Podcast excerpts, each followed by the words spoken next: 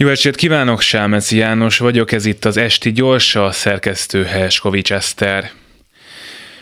Délután négy óra van, tegnap este óta nem ettem semmit. Egy vöröslő arccal üvöltő főorvostól tanultam meg, hogy ez nem az a hely, ahol csak úgy ehet az ember. Most már jól átgondolom az ilyesmit, mivel a kéztörésem után két nappal azért azt is el tudnám képzelni, hogy megműtenek. Egy másik intézményből kerültem ide, ahol rendesen elláttak a kéztörésem után, menjek a lakcímem szerinti kórházba, mondták, egy órás rutinműtét biztos, ami biztos, hogy szépen összeforjon az a csont.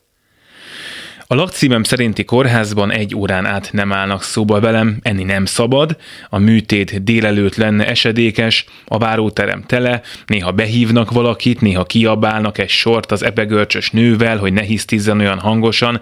Végül egy kedves nővér átveszi tőlem a leleteimet tartalmazó CD-t, hogy aztán három órával később, amikor végre behívnak, őszintén rácsodálkozzon mindenki arra, hogy az adataimnak a gépben kéne lenniük. Nincsenek, de azért megszídnak, hogyha ma szeretném a műtétet, miért csak most jöttem. Reggel jöttem, mondom, hát akkor mi vagyunk lassúak, állapítja meg az egyik orvos. Két órával később a borda törött fiú, én nem bírom ezt tovább felkiáltással a büfé felé veszi az irányt. Engem felkísérnek az osztályra, a nővérek szerint ma már nem lesz műtét, nyugodtan egyek valamit. Két órával később jön üvöltözni a főorvos úr arról, hogy miért ettem, neki most lenne ideje megműteni, de hát akkor csak holnap. Ma van tehát az a holnap, délután négy, tegnap óta nem ettem semmit.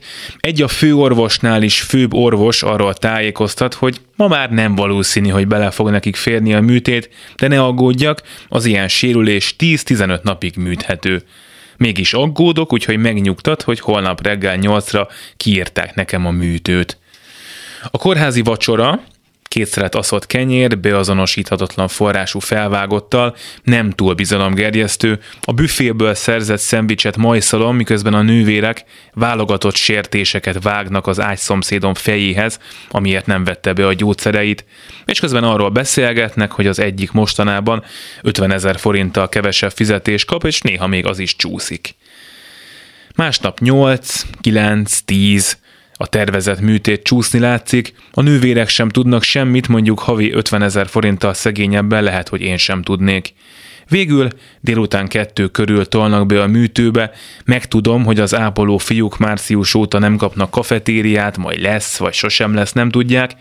A főorvos viszont felismer, á, a csukló törött, aki evett. Az altatás előtt megnyugtatnak, hogy rutinműtét, ébredés után semmit sem fogok érezni, nem fog fájni a kezem. Felébredek, a műtét sikerült, rohadtul fáj a kezem. Azt hiszem, eszem valamit.